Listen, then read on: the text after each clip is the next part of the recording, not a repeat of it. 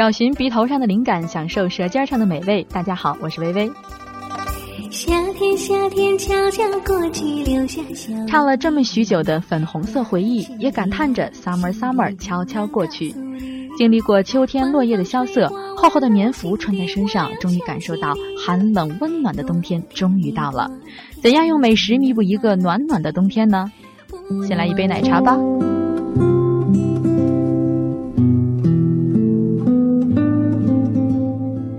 这几天的天气真的好冷好冷。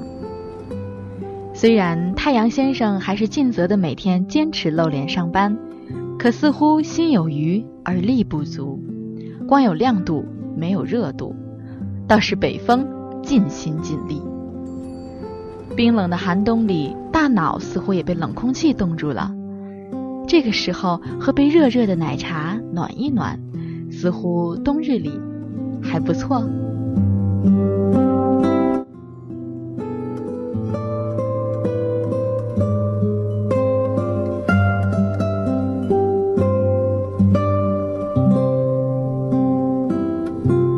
我是你的什么？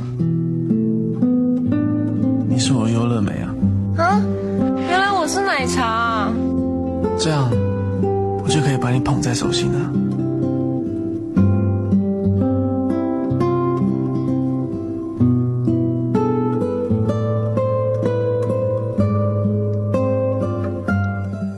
或许这样的场景并不适合所有人，就是有那么一种姑娘，想要征服他的心，就要先征服他的胃。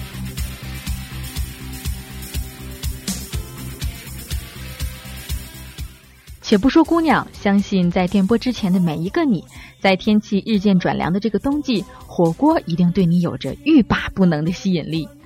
冬日的到来，对狂热的火锅爱好者无疑有着重大的意义。寒冷的冬日，人们在享受美食的同时，往往更会偏向于暖暖的、热腾腾的火锅。其实众所周知，火锅以南北方为界，差别还是很大的。北方的火锅一般酱料都比较充足，但是锅底是清汤锅，以鲜为主，比较清淡；而南方的火锅以麻辣火锅最为出名，它的最迷人之处就是它浓香重辣的汤头，有的时候呢还要加一些豆瓣和酒糟来丰富口感。还不要说尝一尝，但就看一看这个红红的、油油的、辣辣的、香喷喷的，啊，这感觉无以言表。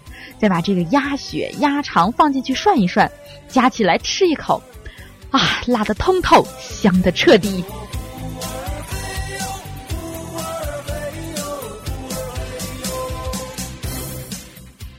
但是呢，如果你想感受到一个地道的北方冬季，吃到地道的北方火锅，就一定要选择铜锅，特别是手切羊肉必不可少。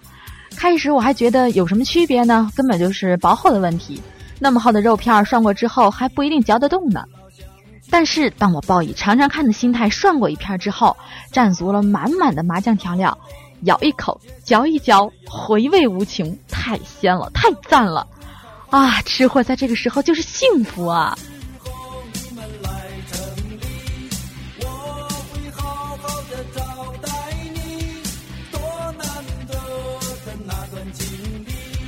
感谢毛主席，还要感谢你，徒儿好